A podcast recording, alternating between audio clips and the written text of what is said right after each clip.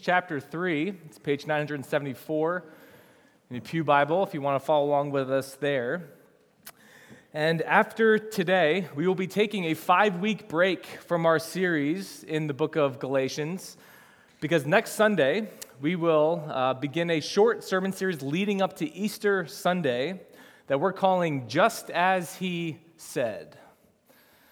Just as he said in Matthew's Gospel, in Matthew 28, uh, the angel came upon the women at the empty tomb, and he said, He is not here, he is risen, just as he said.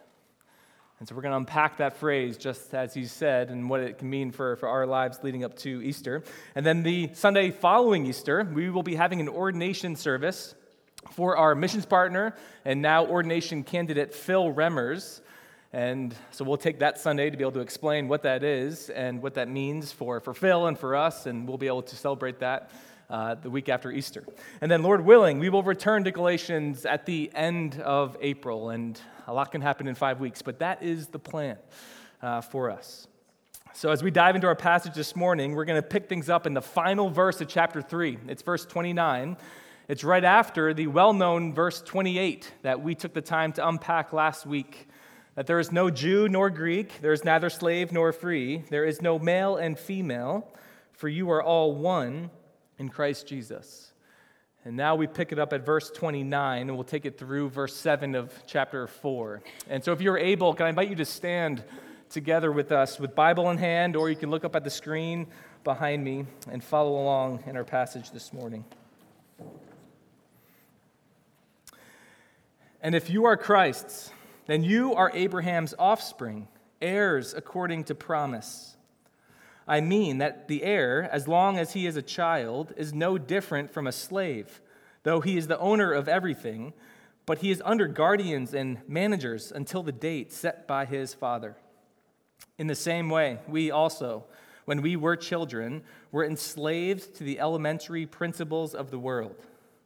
But when the fullness of time had come, God sent forth his Son, born of woman, born under the law, to redeem those who were under the law, so that we might receive adoption as sons.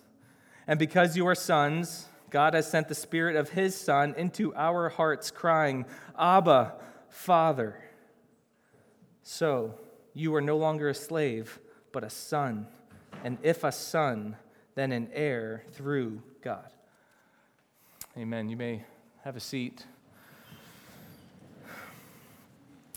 Russell Moore is the chair of public theology at Christianity Today. And in his book, Adopted for Life, he tells the story of how he and his wife Maria adopted their two sons from a Russian orphanage in July 2002. During the first of two visits to the orphanage they would take, Moore said, the staff led us down a hallway to greet the two one year olds we hoped would become our sons. The horror wasn't the squalor and the stench, although we at times stifled the urge to vomit and weep. The horror was the quiet of it all. The place was more silent than a funeral home by night. These children did not cry because infants eventually learn to stop crying if no one ever responds to their calls for food, for comfort, for love. No one ever responded to these children, so they stopped. After the lengthy adoption process was complete, the Moores went to the car with their newly adopted boys. It would be the first time in their lives that the boys saw sunlight. First time in their lives that they felt fresh outdoor air. And the ride from the orphanage to the airport, they were physically shaking and, and reaching back toward the orphanage, understandably fearful of this new world that was ahead of them. They had a new father and mother in the car with them who will love them unconditionally care for them, sacrifice for them in every way. Yet at that, at that moment, they longed to return to the place that they had been freed from. And to this, Russell Moore wrote, quote, All these years later, I still vividly remember those little hands reaching for the orphanage. And I see myself there, struggling myself to grasp what it means to be adopted by God who loves me unconditionally. In this passage, Paul concludes a section of his letter that he began back in chapter 3, verse 1, which, if you recall, or if you still have your Bible open, you can look. It starts with a question. It says, O foolish Galatians, who has bewitched you? Did you receive the Spirit by works of the law or by hearing with faith? The Galatians were, were trading in a gospel of grace for a gospel of law.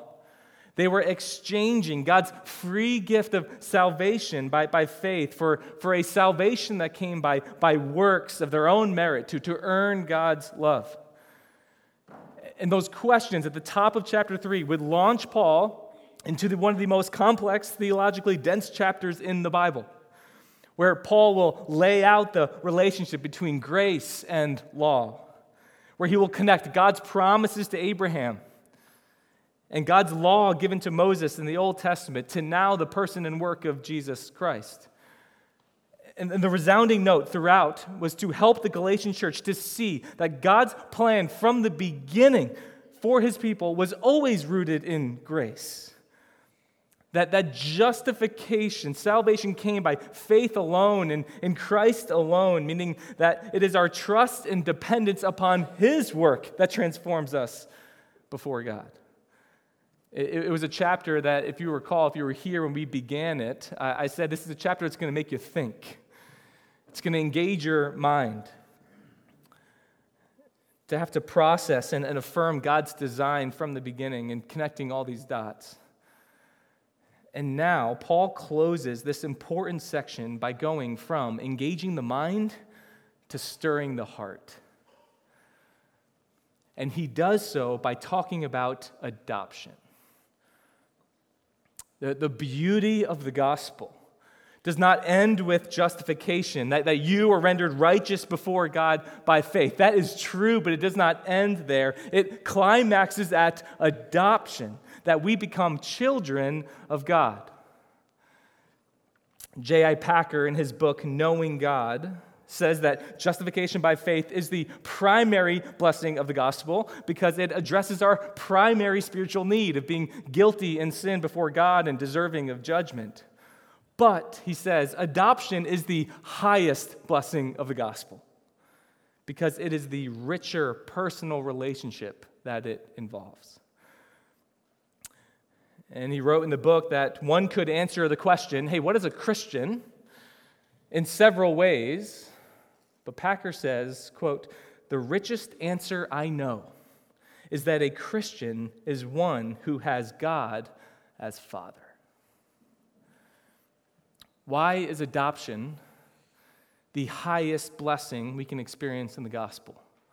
Why does Paul end this section here? I think the passage provides three reasons, starting with number one the love of the Father the love of the Father. Above all else, Paul wants the Galatians to embrace and then experience the richness of the relationships the, of the relationship with their heavenly Father. And then see them walk in the power and the freedom of what it is to be loved like that.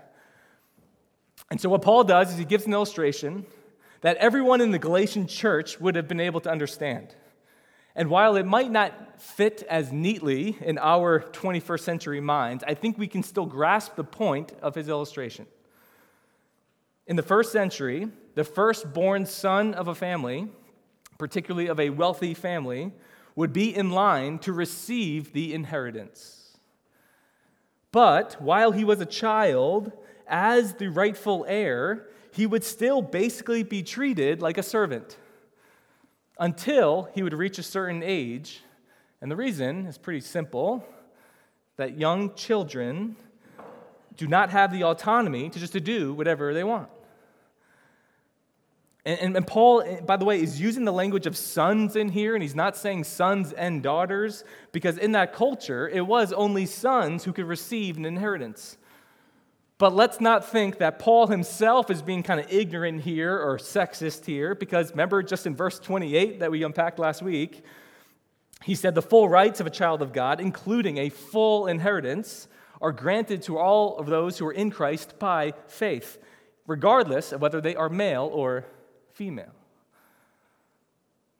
But Paul takes this kind of quick illustration to convey what happens when someone receives the full rights of being a son of God by faith. Those who are adopted into God's family. That now you can experience God not as a divine judge to be feared, but as a divine father to be loved by. And the call on the lives of the Galatians that Paul is writing to, that the call on our lives is to not constantly question whether or not God loves us. And, therefore have to kind of live a life uh, that is just filled of doing things to ensure that He might love us. And if He actually does love us, that He will keep loving us. But rather, the call on our lives is to rest in His love for us and then live out of that freedom.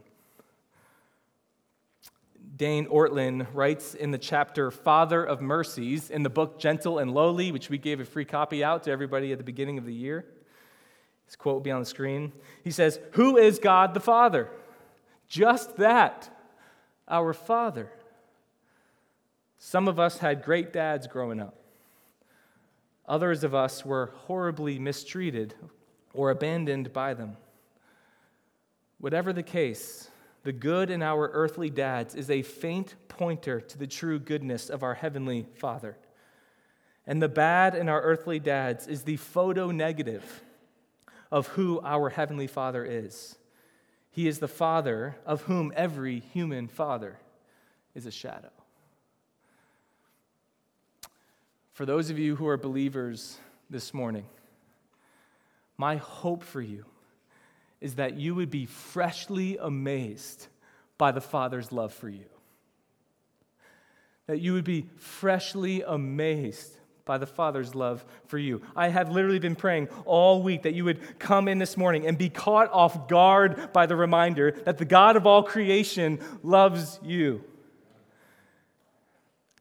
because I don't think there's any truth that can move us more than that. That in all circumstances, in all moments, I hope His love comes upon you every morning this upcoming week, like fresh dew on the grass in spring. And I pray even more that this upcoming week that you would be reminded of that love in the most mundane of moments that it would catch you off guard. I pray that as you're working at home or at the office and you get up from your desk on Tuesday at 10 a.m. to go to the bathroom, that it would be a time where God would remind you of his love for you. I pray that you'd be embarrassed about what people are thinking and while you're smiling and walking with a little skip in your step on your way to the, to the bathroom at 10 a.m. on a Tuesday. Because it's in that moment that, the God is, that that love is just overwhelming you. How incredible is that? Students, I pray that as you go from math class to history class and you're walking the halls and you're trying to look cool, by the way, adults still try to look cool when they're walking the halls in their own office spaces. They will never grow out of that. I pray that in those moments that the love of the Father would just wash over you, freshly amazed. As you're driving kids around this week, as you're sitting down for a meal, even maybe by yourself, I hope you will get to the point where you can't hold it in. The God who created the heavens and the earth calls me his son, calls me his daughter. You know, we had a men's breakfast yesterday that, that Pastor Joe led, fellowship hall downstairs filled with men of Grace Church. And one of the things that got talked about, not just by Pastor Joe, but by several men there in the discussion of how, as men, we are almost conditioned to have to keep our emotional lives in that as men, it's kind of a sign of weakness to, let, to live out of your emotional life. And so what happens is you kind of bottle it in, and you're always kind of aware of not getting too high or not going too low because you're a man and you can't let that get out. And yet, at the foundation of the gospel, the highest blessing says, You are his son. And that's emotional. And we are robbing ourselves if we are not walking in the freedom of what it is to be loved by God. That's true for all of us. For yesterday and downstairs, we talked about how it's true for the men. Do you know, walking in this morning, that the Father loves you? Not because of anything you've done for him, but because you're his child. He initiated that, he chooses that. And what happens is that when you are able to live out of that truth, your actions and your obedience might look the same as somebody who still considers himself a slave to this world, but inwardly, it makes all the difference. Uh, here's what I mean by that is that there's a way to wake up every morning and read your Bible where, with the mentality and the posture that, that you're pinned down like a slave. I have to read my Bible this morning, I have to get through my plan. If I don't, God won't be happy. If I don't, I won't have a good day. I have to go to church on Sunday because it's Sunday and we have to go to church. I have to go serve at church this morning because I signed up and I'm on the schedule. I have to be honest with my taxes next month. Every action, even outwardly good actions, can be done from a place of slavery, not sonship. But when we walk in the freedom, of the Father's love for us. We read our Bible not to get something, but because we've gotten something. We gather with the church on Sunday to worship, not to get loved, but because we are loved. We seek to live with integrity and use our giftings for the flourishing of others, not out of obligation, but out of opportunity. And at the foundation of it all, you can do that not because you're perfect, but because you're a child, a child of the Father. And for those who are in here this morning who have not experienced that kind of relationship with God, you're not a professing Christian. Uh, first, we are just glad you're here, and we mean that. I give you credit for being here, and this all probably looks a little strange. It all sounds a little strange of what we're doing. We want you to know that our hope for you is that you would know and experience God as Father. And the reason why those of us who do call him Father can do that is not because we lived our lives a certain way that caused him to love us like that but it's because we were adopted into his family by grace. And this offer is for you. And you might ask how. And that leads us to the second point. This passage shows us the love of the Father, and then number two, the sacrifice of the Son. Let me read verse 4 again. But when the fullness of time had come, God sent forth his Son, born of a woman, born under the law to redeem those who were under the law, so that we might receive adoption as sons. God's heart from the beginning was always set upon adoption. Jesus was never a plan B. It was not a one last ditch effort. It was the plan before the foundations of the world were set and when the fullness of time had come, we could spend an hour on that word. When the fullness of time had come, God sent his son. Jesus Christ is the grace of God embodied. Grace affirms that we didn't move towards God, He moved toward us. God took the first step when God sent His Son. And the reason why that had to be the case is that in our fallen state, there was nothing in us that desired God. Before I was in Christ, there was nothing in me that desired God. We were all, as Paul writes in verse 3, enslaved to the elementary principles of the world. And this is the state of every person outside of Christ, unwilling to move toward God unable to turn toward God in our own strength. We, are no more able to stir up our love for God than a pile of dry bones can stir themselves back to life. You know, we had a recent membership interview uh, at Grace with, with a couple, and, and, and the man, you know, basically in sharing his own story and testimony, it kind of struck me in the simplicity in which he spoke it, in which he basically said that before his conversion, there was nothing in him that showed any signs or desire for a spiritual life. That, that he did not grow up in a Christian home. He was fully immersed in a lifestyle of partying and alcohol and drugs while he was in college, and he was loving it. There was no remorse in him. He wasn't laying awake at night thinking about his soul. He, was, he had full peace in the life he was living. No remorse, no concerns. And then he goes to an event some of you have been Christians for a while, you'll appreciate this. He went to an event that he got invited to by a Christian, but the Christian didn't tell him it was a Christian event.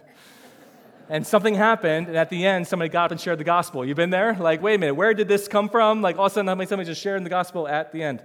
And so he is sitting there. A man stands up and proclaims the gospel. And when the gospel was proclaimed, to his own surprise, he was weeping,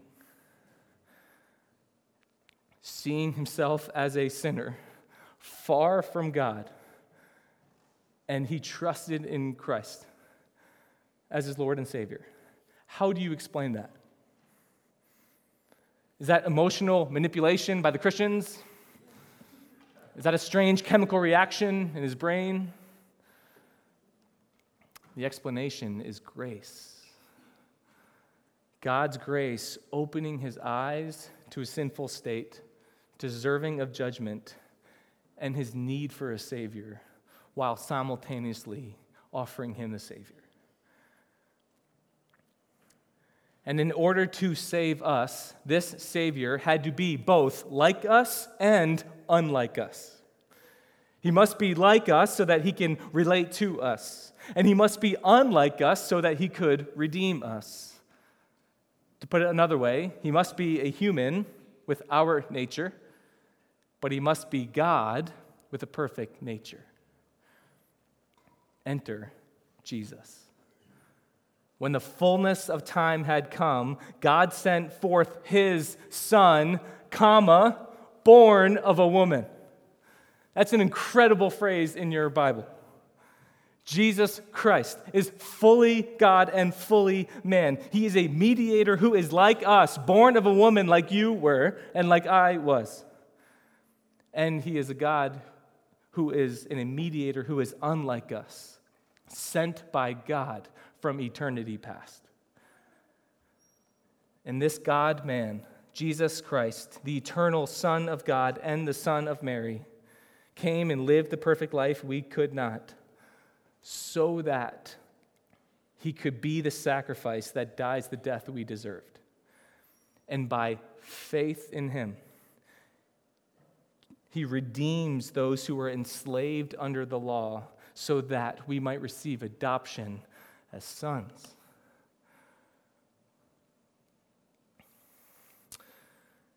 The gospel says if you believe in your heart that Jesus is the Christ and you confess with your mouth that he is Lord, you will be saved. Not just saved, the text says, but adopted to the church in Galatians, he was sent for you, to be a sacrifice for you. To Grace Church, he was sent for you. The God of the universe sent his only Son for you to be a sacrifice for you. And that truth does not just matter the day you believe for the first time, it becomes the truth that shapes every day you live from there on out. Which leads to, lastly, number three. We go from the love of the Father to the sacrifice of the Son to number three, the assurance of the Spirit. The assurance of the Spirit.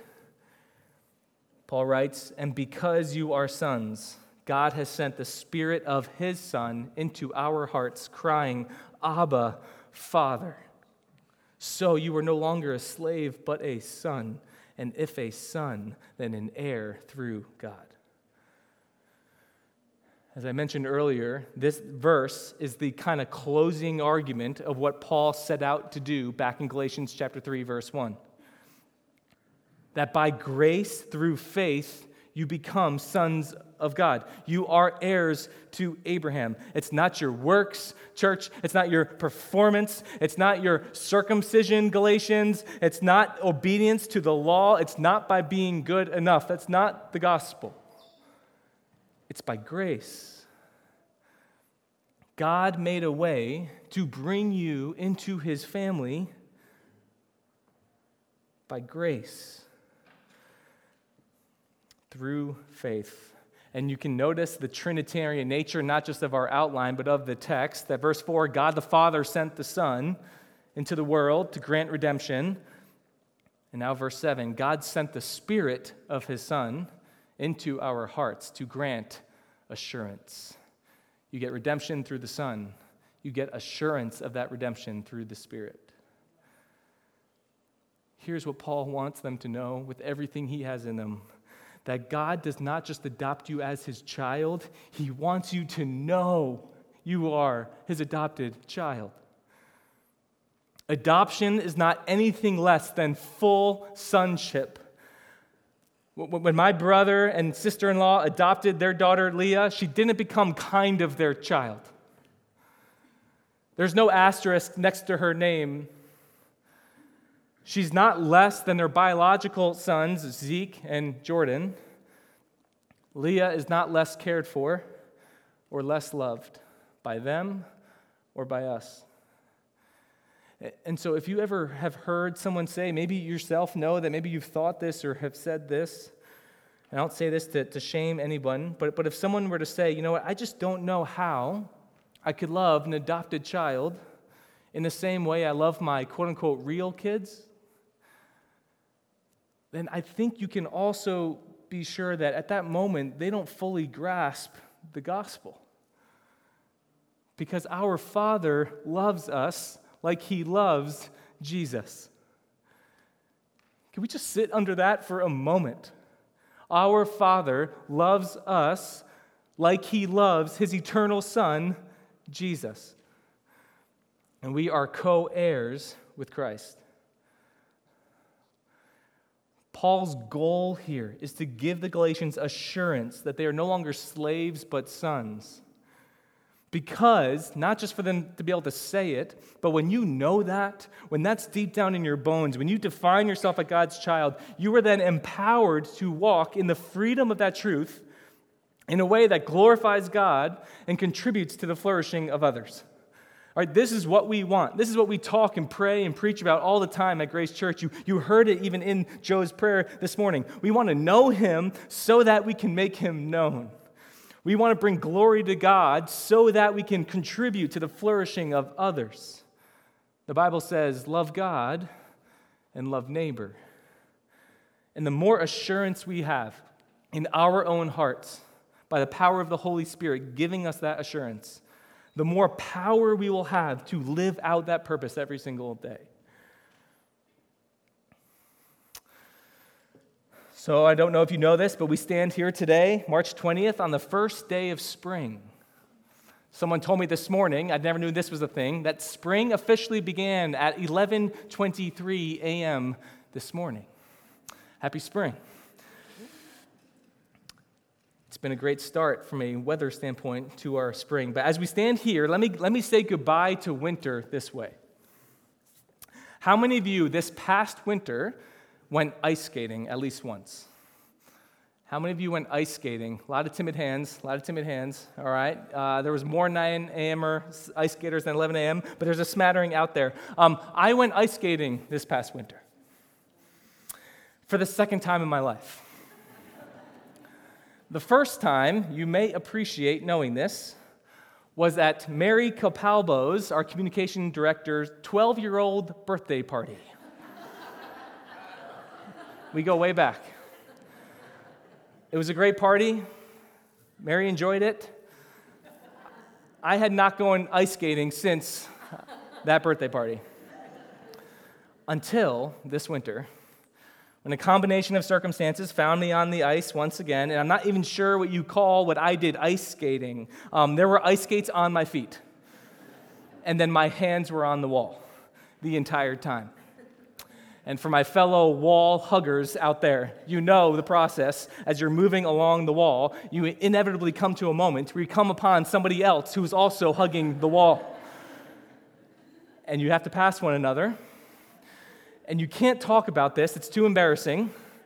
So there has to be this unspoken, nonverbal communication that says who has a better chance of survival to come off the wall while the one can pass by. So, to say goodbye to winter, imagine this with me. There are two people, let's call them Jim and Alice, decide to go ice skating on a pond outdoors. And they're getting ready to get to the edge and they're putting on their ice skates. And Jim says to Alice, You know, gee, Alice, I, I, I don't, do you think this ice, ice is going to hold us? Like, like, what if we fell through? There's, we haven't seen anyone for, for miles. Like, that would be a tough spot. And Alice is sitting, shaking her head, saying, Of course it's going to hold, Jim. We were just told yesterday that this pond is two feet thick. Someone drove a truck on it. Didn't you hear them tell us that? And Jim just says, Yeah, Alice, of course I, I heard. But anything's possible, you know? What, what, what if today's different? It's a scary thought of what could happen if this ice breaks. What if it can't hold? And Alice just says, Jim, no way. I, I can't wait to go. Let's, let's go. And they go on the ice. And the entire time, Jim is so tentative, barely moving, just one small step at a time. And the entire time, he is staring at the ice, wondering if this next moment is the moment he's going to fall through. But Alice, she goes out and just lets loose. She's just zigzagging all over the place. She's doing double axels, triple axels. Sign her up. Here's my question Which one fell through the ice? The answer is neither. And the reason is that they are kept from falling not because of their strength in the faith of the ice. They are kept from falling because of the strength of the ice. Not their faith in the ice, but in the ice itself. And in the same way, our assurance is not based on the strength of our faith or the ability of our obedience at any given moment. Our assurance is based upon the strength of Christ, who by his blood made us sons of God.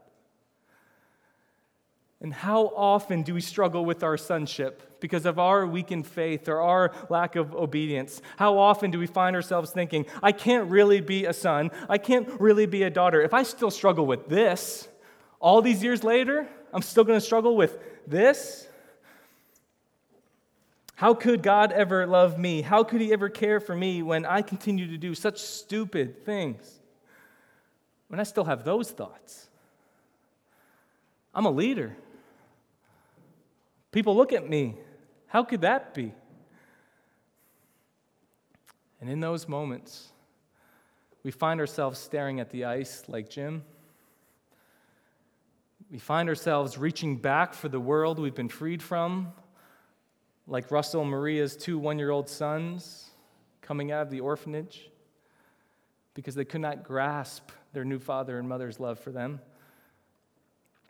Just like the Galatian church is reaching back for a salvation of works when they have already been freed through salvation by faith. Our assurance in those moments of doubt and self condemnation that you have had, that maybe you'll have today in this upcoming week. Our assurance is not found by saying, well, you know what, I've done a lot of good things too. I, have done enough to even more than offset all the bad things. Or at least I will vow to be good from here on out. You've been in that spot with the Lord? Lord, from here on out, I promise I'm yours. I'll do everything you want me to do. If that's what we're rooting our insurance in, it will never work. And we don't need it to work because it is enough for us to say that Jesus died for me. And my assurance is in the strength of the ice. And his name is Jesus. And he will keep me from falling. And that is our only plea before the throne of God above. For he is the one who strengthens faith when we look upon him. And here's the thing that assurance is not just displayed by saying, I have assurance, it's put on display by the way we live our lives. It puts it on display where we can be like Alice, and we don't have to be staring at ourselves and staring at the ice, but we can live in the freedom and the enjoyment of God's grace. And we can do our double axels, and we can do our triple axels for the glory of God and the flourishing of others. Because you can't care for others when you're always staring at yourself. And God lifts our eyes to Him and then to others, and we're free. This is adoption. This is the highest blessing of the gospel. And that highest blessing is put on display no more clearly when we can see God and cry out, Abba, Father. Let me close with going back to Russell Maria Moore. During that initial visit to the orphanage, they spoke of the deafening silence of the children in that orphanage that haunted them. As I said in the introduction, infants who never get a response to their cries will eventually stop. And Moore recounts what happens next. The silence continued as we entered the boy's room. Little Timothy smiled at us, dancing up and down while holding the side of his crib. Little Benjamin stood straight at attention, regal and czar like but neither boy made a sound. We read them books filled with words they couldn't understand about saying goodnight to the moon and cows jumping over the same. But there were no cries, no squeals, no groans. Every day we left at the appointed time in the same way we had entered in that first visit, in silence. On the last day of the trip, Maria and I arrived at the moment we had dreaded since the minute we received our adoption referral. We had to tell the boys goodbye. As by law, we had to return to the United States and wait for the legal paperwork to be completed before returning to pick them up for good. After hugging and kissing them, we walked out into the quiet hallway as Maria shook with tears. And that's when we heard the scream.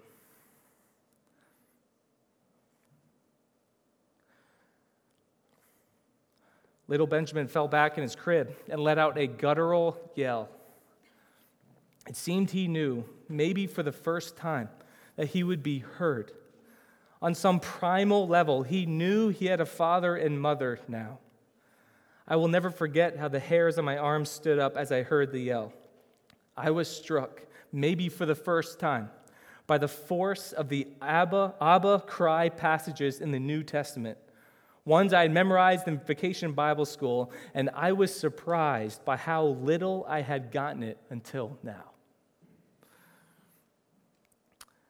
He responds to our cries. And we can cry because we know when we do, He hears, He acts, and He moves. And as God's children, as heirs to the promise, we know who we are we're sons. Let's pray. Father, we thank you how your inspired word both engages the mind and stirs the heart. Lord, we thank you for your servant Paul and how you inspired him to emphasize our sonship in you. And I pray, Lord, especially for those who feel weak in the faith this morning, who are in the midst of trial and circumstance, that it is in these moments that your Spirit can come upon us and have us cry, Abba, Father. For you will hear, you will know, you will always move, because you first moved toward us by sending your Son. So I pray, Lord, that we would be overwhelmed by your love I pray that we'd be impacted by the sacrifice of your Son. And I pray that we would be assured by the presence of your Spirit. And let it be all for your glory and your glory alone. And it's in the name of your Son, Jesus Christ, we pray. Amen. Let's go ahead and stand as we prepare to take the Lord's Supper together.